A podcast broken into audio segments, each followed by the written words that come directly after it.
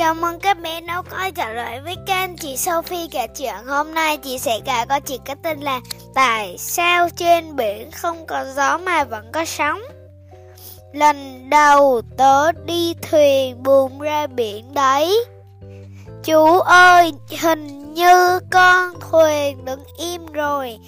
Gió là động lực của thuyền buồn Gió ngừng thì đương nhiên thuyền cũng ngừng thôi. Người ta bảo không có gió làm sao có sóng. Giờ không có gió, Sao vẫn có sóng hả chú? Không phải chỉ có gió là nguyên nhân gây ra sóng. Nếu coi mặt nước biển chuyển động ra những điểm liên kết với nhau Thì mỗi điểm được ra đều đang chuyển động lên xuống tại chỗ và thuyền ra, ngoài trông như thể sóng biển từ bên này truyền sang bên kia. Sóng biển mà chúng ta nói đến thông thường là tên gọi chung của ba loại sóng sóng từ gió, sóng danh và sóng gần bờ. Trong đó chỉ có sáu từ gió là được sinh ra từ gió. Sóng dây và sóng gần bờ đều do lan truyền của sóng từ gió tạo thành.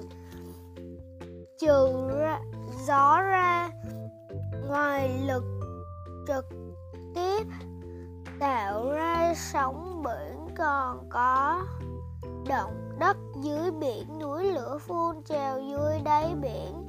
Sức hút của thể sự thay đổi của khí quyển, sự phân bố, mật độ nước, biển không đồng đều những cơn sóng này từ đâu truyền đến vậy? Sóng biển